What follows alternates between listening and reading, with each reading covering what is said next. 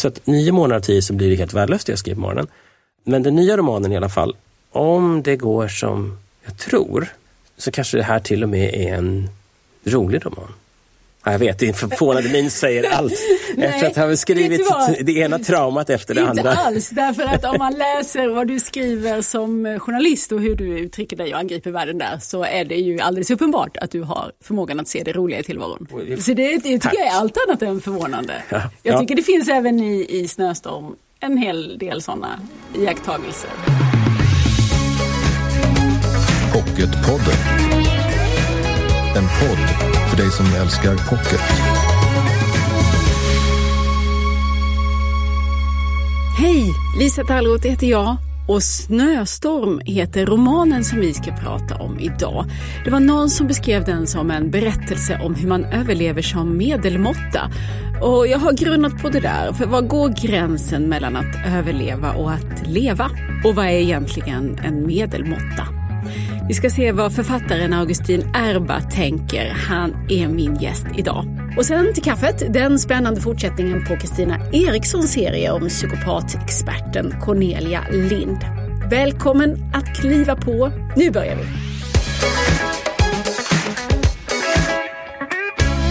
Augustin Erba, välkommen till Pocketpodden.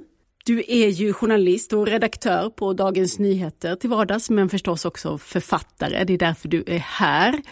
Och Snöstorm heter din senaste roman, men du skriver inte längre Här är den när du skickar in till förlaget, eller? Ehm, ja, alltså när jag skrev Här är den, det var i början på 1990-talet. Ehm, det var min allra första roman. Ehm, jag tyckte själv att jag hade skrivit en fantastisk text. Det hade visserligen tagit hela två veckor. Eh, men jag tänkte att man måste ju ändå anstränga sig sådär när man är ny. Jag visste inte så mycket om följebrev på den tiden. Man ska ju helst skriva ett följebrev som på något sätt får förlaget att förstå att man inte bara är en person som har skrivit någonting som möjligtvis kan vara bra utan att man kanske också är en person som går att samarbeta med eh, på ett rimligt sätt. Men eh, jag tänkte ju att min bok skulle stå för sig själv så då skrev jag bara Här är den och blev oerhört förvånad när det tre månader senare visade sig att det var den inte alls. Mm, det är en kaxig öppning. Men till slut så var den ju där och debuten Ensamhetens broar kom 2009. Och sen har vi din förra roman från 2015, Blodsbunden. Och du har ju ett par ämnen som du återkommer till, barndom och relationen mellan barn och föräldrar, uppväxt. Det här har du också skrivit om i ett antal antologier på just det här temat och det återkommer även i den här romanen, Snöstorm. Men eh, om vi ska börja från början så är vi på ett tåg när romanen startar. Det är ett tåg som fastnar i snön då mellan Stockholm och Malmö. Och här har vi Thomas som är en snart 40-årig IT-specialist som inte kan säga nej när folk ber honom om saker. Och så visar det sig också på tåget blir det ett oväntat möte med hans ungdomskärlek Livlig. Och du beskriver det här mötet så här, om jag får läsa ett par rader. Jag öppnar munnen och stänger den igen. För gamla stigar trampas upp och belyses. Dörrar som jag aldrig trodde skulle öppnas blåser upp på vid gavel och i mitt inre går jag under valv efter valv tills jag kommer fram till det allra heligaste. Och det är på de här gamla stigarna och genom de gamla dörrarna som vi då som läsare sen får vandra från början i Thomas barndom till uppväxten och så åren då på KTH, Kungliga Tekniska Högskolan, där han träffar Livli. Och berätta för oss om Thomas, vad är han för en person? Eh, jag skriver ju romaner som jag vill ska, ska tala till läsarens både själ och, och eh, hjärna kan man säga. Och för att det ska kunna hända så måste man ha en relation i botten tror jag i en sån här kärleksroman som man kan relatera till. Och därför valde jag att berätta historien om Thomas som är en person som har valt att hantera de svårigheter han har i sin uppväxt genom att ha upprätta fysisk distans med, eh, med de människor som finns i hans omgivning. Han har ju fått uppleva hur det är att inte ha sin kropp respekterad och hans reaktion har varit att därför hålla alla på avstånd. När han då möter Livli, det som blir hans stora kärlek på högskolan där, då vet ju inte han att hon också har en sån historia i botten. Eh, men hon har valt motsatt förhållningssätt. Hon har valt att tänka att det spelar ingen roll, kroppslig kontakt, det finns inget speciellt med det.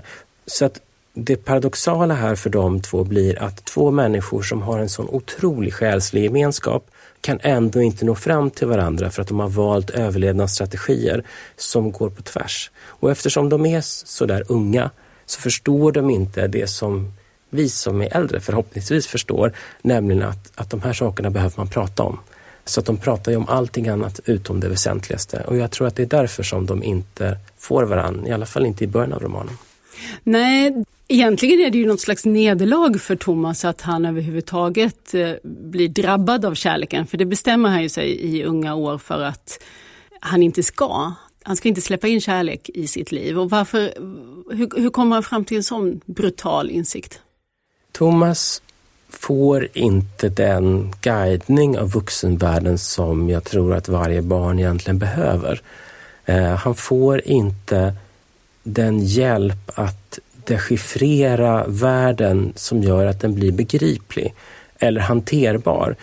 Hans föräldrar drabbas av en väldigt stor sorg som är en sorg som är mycket vanligare än vad man tror men som nästan ingen pratar om, nämligen förlusten av ett barn. Det som är Thomas lillebror. Och den här sorgen sliter sönder den här familjen. Därför att mamman blir instabil, pappan reagerar med, med att fly och till slut så blir Thomas hela liv slaget i spillror. Han ser hur hans mammas och pappas relation går i spillror på grund av den här sorgen och, in, och ser hur elaka de är mot varandra och tänker att men om man är så här när man älskar varandra, hur, varför ska man göra det då? Då är det bättre att hålla sig på avstånd. Mm, jag har ju hört dig tidigare prata om den här utsattheten du ser att man har som barn. Att vad ens föräldrar än gör så är man på sätt och vis fånge i sina känslor och sin kärlek till dem. Och är det så för Thomas också, tänker du? Älskar han de här föräldrarna som överger honom? Jag tror att han ser kärleken som den har utspelat sig framför honom. Att den är villkorad, att den hänger på enstaka ögonblick och gör man fel kan den försvinna. Så skulle man fråga honom så skulle han nog inte kunna svara. Men jag kan väl tänka att varje barn har ett förtroende för att den som är med en ska ta hand om en. Och att barn är väldigt motståndskraftiga. Det vill säga att det spelar nästan ingen roll hur många gånger en vårdnadshavare eller en förälder eller en nära anhörig sviker ett barn därför att barnet fortsätter och fortsätter att hoppas på att det ska bli bra. Men sen tror jag att allt eftersom barn blir till vuxna så börjar man ifrågasätta de här sveken. Man börjar se sina föräldrar eller sina vårdnadshavare i ett lite kallare ljus. Där man kan se vad det är för någonting de har gjort och vad det är de gör. Ja, och det är precis det här som Thomas funderar på mycket vartefter han blir vuxen. Är det här någonting som du själv försöker få rätsida på? Vad det egentligen var som, som hände i barndomen? Nå, jag har ju skrivit hela tiden och det har gjort att jag under väldigt lång tid har skrivit eh, texter för att bearbeta och fundera över vad jag har varit med om och vad jag själv har blivit utsatt för och vad jag själv har utsatt andra för i livet. Det jag tycker ändå är att det blir inte så intressanta texter, i alla fall inte från mig, om jag använder min litteratur som terapi. För jag tror inte att det är ett sätt att få litteraturen att bli så allmängiltig som jag vill att den ska vara för läsaren. Ehm, jag behöver ett väldigt stort avstånd mellan det som har hänt och det jag skriver om. I alla fall när jag skriver den här sortens romaner. Jag, jag tycker att det är otroligt viktigt att jag ska kunna berätta historien på det sätt som historien behöver berättas och kanske inte nödvändigtvis på det sätt som jag behöver berätta den. När man väl får läsa om saker och ting som på olika sätt påminner om saker som Augustin Erbe har varit med om i sitt liv, då har jag redan tröskat färdigt det i olika terapier och i, och i olika dagboksanteckningar och diverse olika saker. Utan då är jag fri och det är därför jag kan skriva om det. Mm. Jag förstår. Om vi håller oss till Thomas då. På vägen till vuxen så är ju den första viktiga stationen att han kommer in på teknis, Tekniska högskolan. Där ska han läsa teoretisk fysik, han får en egen lägenhet och han kan äntligen börja ett liv där han tänker sig att han inte är beroende av någon annan. Ja, vad är det här för plats, KTH? Du har ju erfarenhet av den också. Då. Nu håller vi två tankar i huvudet samtidigt här. Men inte desto mindre har ju du också läst ett par år på just den här utbildningen. Så vad är det för slags plats? Ehm, på KTH så går de personerna som på olika sätt dominerar vår samhällsstruktur. Det är de människor som sitter på de allra viktigaste tjänsterna, på vd-tjänsterna på de stora företagen. Eh, och det var ju sant redan då på 80-talet när jag gick på KTH. Och nu är det ju ännu mer sant för nu är det ju de här killarna, och jag säger killarna för att det är mest killar. Nu är det de här killarna som, designat, som har designat Facebook, som har designat Twitter, som har designat eh, nästan alla digitala redskap som vi har omkring oss idag. Och jag tyckte att det var intressant att skildra vad är det för miljö som de fostras i? Vad är det för någonting som som de får med sig i livet. Det finns ju en väldig förvåning kan jag tycka kring att, att sociala medier till exempel används för att trakassera minoriteter eller för att förfölja kvinnor eller för att på olika sätt eh, bära sig ganska illa åt. Och först nu då eh, så börjar man diskutera på allvar, men ska det verkligen vara så att det ska vara någon slags digital frizon där man kan bära sig åt på ett sätt som man aldrig skulle få göra i verkliga livet och sådär. Eh, men för oss som har gått på en teknisk högskola eller motsvarande, för oss är ju det här vardagsmat. Vi såg ju det här, jag såg ju det här redan 1980 eh, i F87, gick på teknisk fysik 1987 och det fanns ju redan då. Då fanns det ju olika chattgrupper och grejer där man bar sig åt på precis det här sättet utan att någon satte stopp. Just studsade lite grann när jag såg någon beskriva den här boken som en slags överlevnads, som en slags överlevnadsberättelser för medelmåttor. Dels för det uppenbara, att en stor del av boken utspelar sig då på ett, en elitskola. Och även om det då på olika sätt inte lyckas så väl för, för Thomas eller någon egentligen i hans gäng. Håller du med om det? Handlar det här om medelmåttighet? Jag tror att det här egentligen handlar om vad som händer med ens drömmar när de möter verkligheten.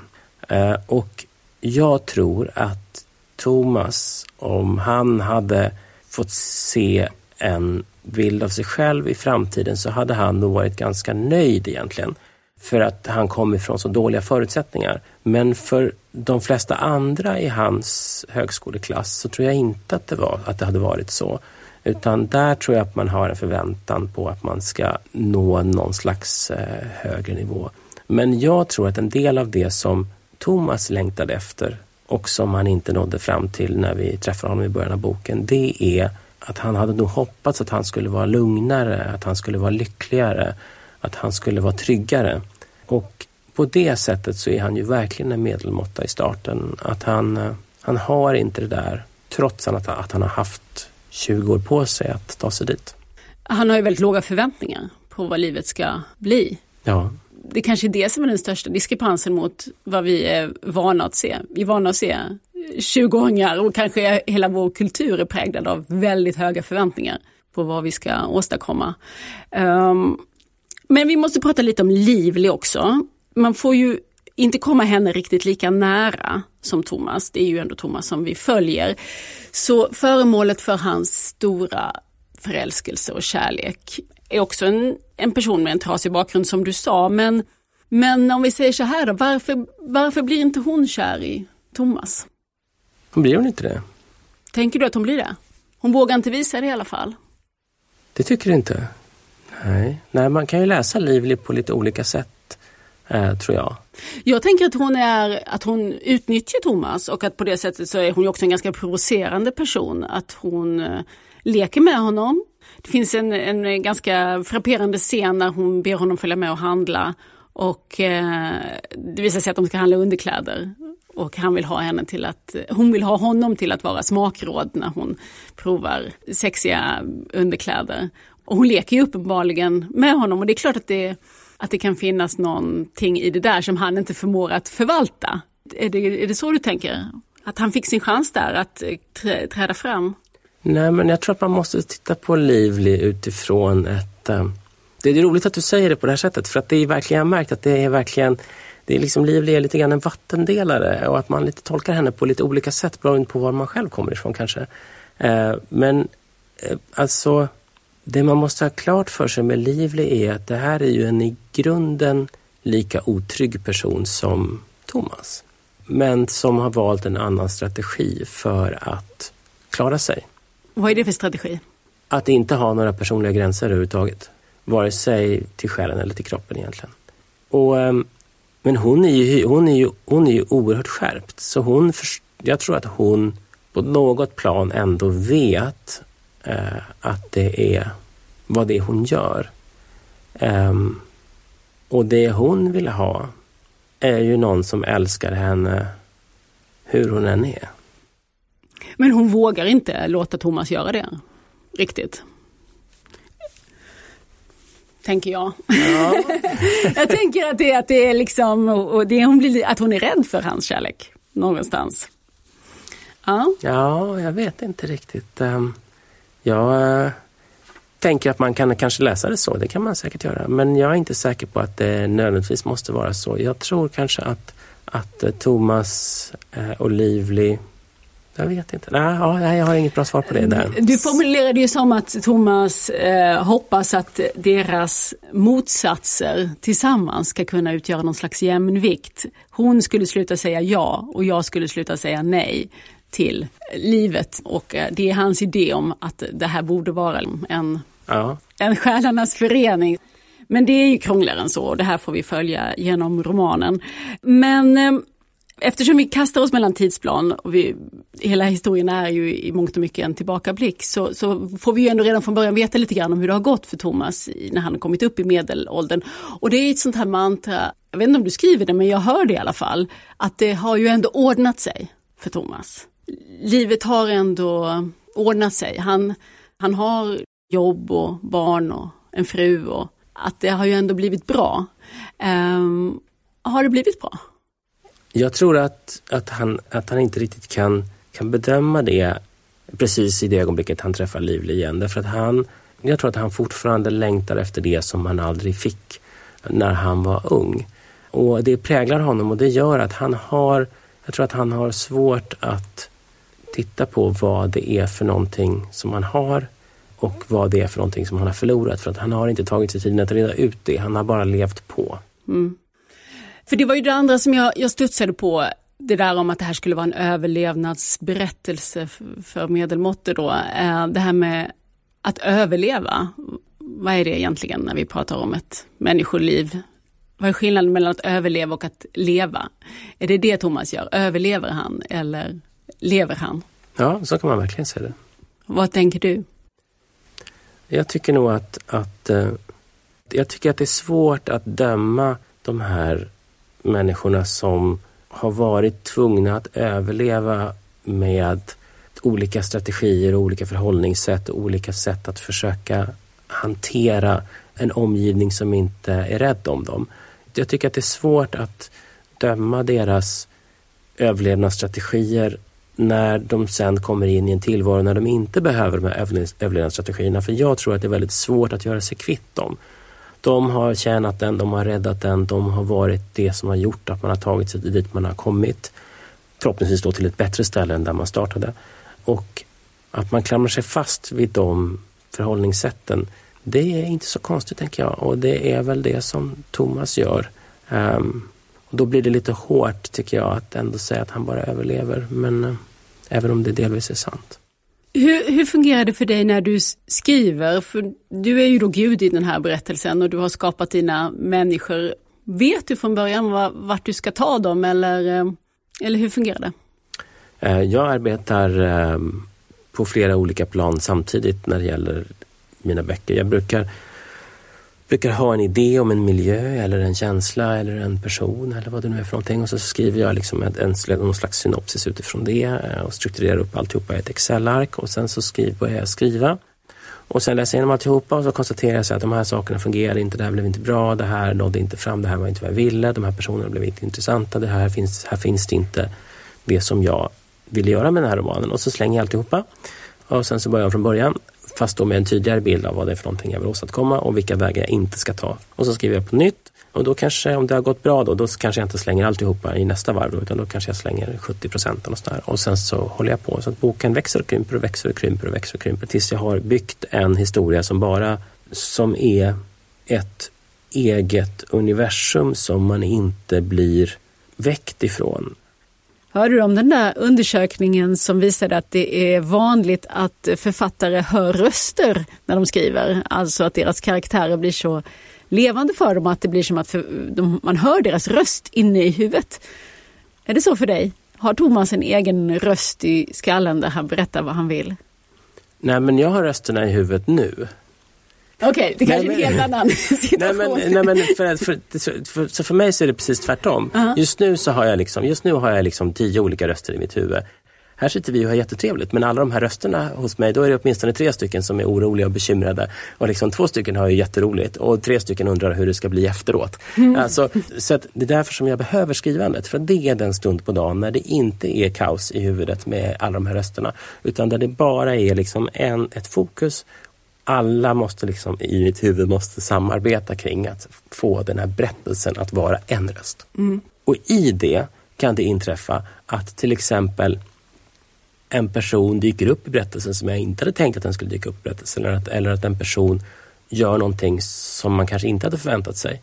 Uh, och då är det två olika saker som kan hända. Om det är en person som dyker upp som jag inte hade tänkt skriva in i berättelsen, då är det ett bra tecken. För då är det någonting som jag inte har tänkt på när jag har gjort min teoretiska struktur. Då är det någonting som känslomässigt behövt. Är det däremot så att en person som jag har konstruerat gör någonting som jag inte trodde att den skulle göra, då, då är konstruktionen inte klar. Därför att människor har en fri vilja men väldigt många av en människas beslut är förutsägbara, eh, skulle jag säga. Det är en helt vanlig dag så är det liksom hundra saker som vi gör som någon hade kunnat säga så ja men du åt din middag och du tog din tunnelbana, eller vad det nu är för någonting. Eh, så att om jag har en karaktär som, som gör något oväntat, då har jag inte konstruerat karaktären på ett sånt, då är, då är den inte tillräckligt bra konstruerad. Eh, så.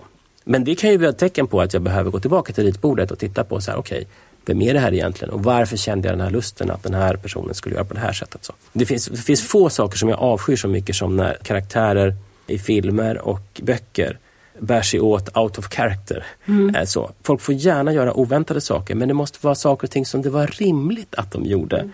Till exempel om man i liksom Snöstorm här så finns det ju saker och ting som som folk gör som man kanske inte hade förväntat sig. Men hade man känt karaktärerna i botten hade man förstått att det här var precis vad vi skulle göra.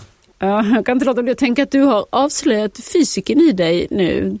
Den som på förhand kan räkna ut och avgöra var pilen ska landa. Inte allt, men, men, men en del saker. Jag har ju inte satt eh, min fot på Tekniska högskolan. Så jag har ju en hel del fördomar om det där gänget. Eh, och jag får säga att lite grann infriar du ju i, när du berättar här om inte minst den här grabbigheten och självgodheten. Men sen skriver du om Åke Linders föreläsning i Snöstorm. Jag tänker att han är en verklig person. Han, han är en verklig person. Du skriver så här att det var under Åke Linders föreläsning som jag förstod att världen var fullständigt begriplig. Att allting hör ihop och att det egentligen handlar om två saker. Att våga se världen som den faktiskt ser ut och att sen våga fråga sig varför. Du har suttit på Åke Linders föreläsning någon gång gissar jag? Eller? Ja. Hade han det här intrycket på dig också? Ja, det hade han. Det hade han. Det fanns eh, några föreläsare och lärare som, som faktiskt kan förändra ens liv. Um, och jag kan ju tycka att det är lite tråkigt det här med så här typ Harry Potter där den här wow-känslan hela tiden kommer av olika trollformler och drakar. Och Därför att det går... Det är Helt orealistiskt. Ja, nej men eh, det, det, ska man väl inte säga men, men jag tycker att det finns, det finns väldigt mycket att, att upptäcka i vår egen värld som vi inte bryr oss om att se. Eh, och här kan jag känna mig lite ensam som, nu har jag ändå talat så illa om teknologer här så nu får jag säga några saker som jag faktiskt tycker är bra.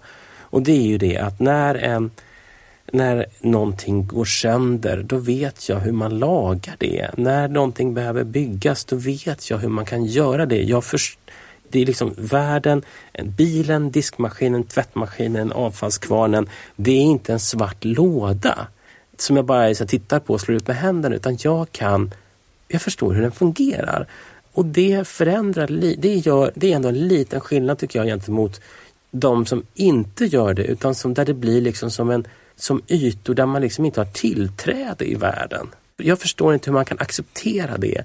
Att man inte förstår hur ens eget hem fungerar till exempel. För jag skulle inte klara av det, men det kanske det, det jag har ju, när jag säger det här så säger en av mina rösterna så här, ja men det här är ju ditt problem Augustin. Men jag vet inte, men det finns någonting i det här att, ja, men att, att världen är faktiskt mer märkvärdig än vad vi kommer ihåg eller vad vi tänker på, därför att vi är så vana vid den. Men du delar också in eh, mänskligheten i två kategorier efter det här och det är ju de som, som intresserar sig för de här frågorna och de som, som bara accepterar tingens tillstånd. Ja.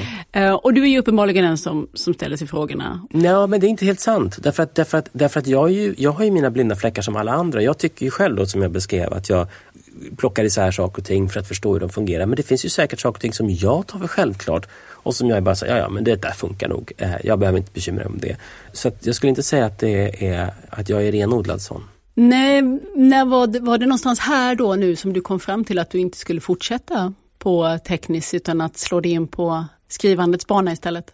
Nej, jag slutade, jag slutade på tekniskt därför att jag kände att jag hade nått vägs ände när det gällde matematiken.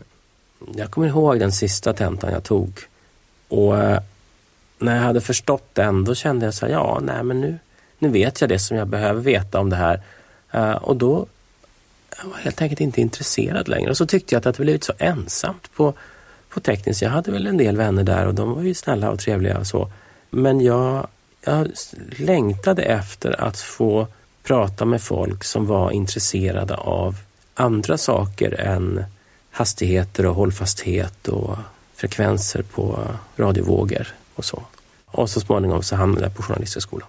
För att angripa universums beskaffenhet från ett annat håll? Jo, det kan man ju säga. För det är fortfarande det som du är intresserad dig för? Eller kanske det mänskliga universumet mer? Ja, det är ju det. det är, människan är ju det intressantaste vi har. Tusen tack Augustin Erberg för att du kom hit till Pocketpodden. Tack för att jag fick komma hit. Du lyssnar på Pocketpodden. För en tid sedan så hade jag författaren Kristina Eriksson här i Pocketpodden och då pratade vi om din vän Forsete som är en väldigt spännande bok och som slutar med en rejäl cliffhanger. Så nu har vi hon haft oss hängande här tills denna kommer. Ensamvarg heter två fristående men ett och annat svar ska man väl också få på vad det var egentligen som hon påbörjade i del 1. Anneli Eriksson, redaktör på Bonnierförlagen. Vad är det här för historia, Ensamvarg? Ja, jo men det är en klassisk eh, bladvändarthriller eh, där man får följa Elias Svensson som är kommissarie och eh, författare Cornelia Lind. Det börjar med att en styckad kropp hittas en tidig morgon vid en återvinningsstation mitt i Stockholm. Och det framkommer misstankar om att flyktingungdomar utnyttjas eh, sexuellt. Vi får berättelsen från flera håll. Dels från den här kommissarien. Han har också en hel del privata problem. Han får ett långt mejl från en kvinna som anklagar honom för att ha haft en lång affär med henne. Och hon påstår också att eh, han har gjort ett 20-tal kvinnor gravida, så han har en del att förklara för sin fru. Och eh, även Cornelia Lind kopplas in på fallet för att hjälpa med sina kunskaper om psykopater, som också är det ämne som hon skriver om som författare. Eh, hon har samtidigt sitt egna privata helvete. Hon går igenom en smutsig vårdnadstvist med sin före detta make. Han är hennes egna psykopat kan man säga. Och det är väl den här figuren Cornelia Lind som också är eh, lite speciell just för Kristina Eriksson, att hon har valt eh, någon som är expert på eh, psykopater och deras beteende. Och hon, när hon var här i podden så berättade ju Kristina om att hon har en hel del egna erfarenheter från livet av att eh, vara utsatt för psykopater, så att det finns en del av hennes egen historia i den här karaktären, Cornelia Lind, berättade hon då. Men ehm, det är en serie, så det här är bara del två. Vad kommer härnäst? I augusti så kommer den nya, den trettonde lärjungen. Och vad tycker du att man kan säga att Kristina Eriksson tillför i spänningsgenren? Jag gillar att det är en klassisk bladvändarthriller verkligen. När man får de här två olika berättarna också. Elias och Cornelia. Jag tycker det skapar ett, ett driv och en framåtrörelse. Hon är också bra på de här porträtten, tycker jag. Eh, de psykologiska porträtten. Eh, man får komma dem väldigt nära. De är lite som verkliga personer, tycker jag. Ruffiga och bittra. Ensamvarg heter romanen, andra delen alltså i Kristina Erikssons serie. Tusen tack Anneli Eriksson. Tack.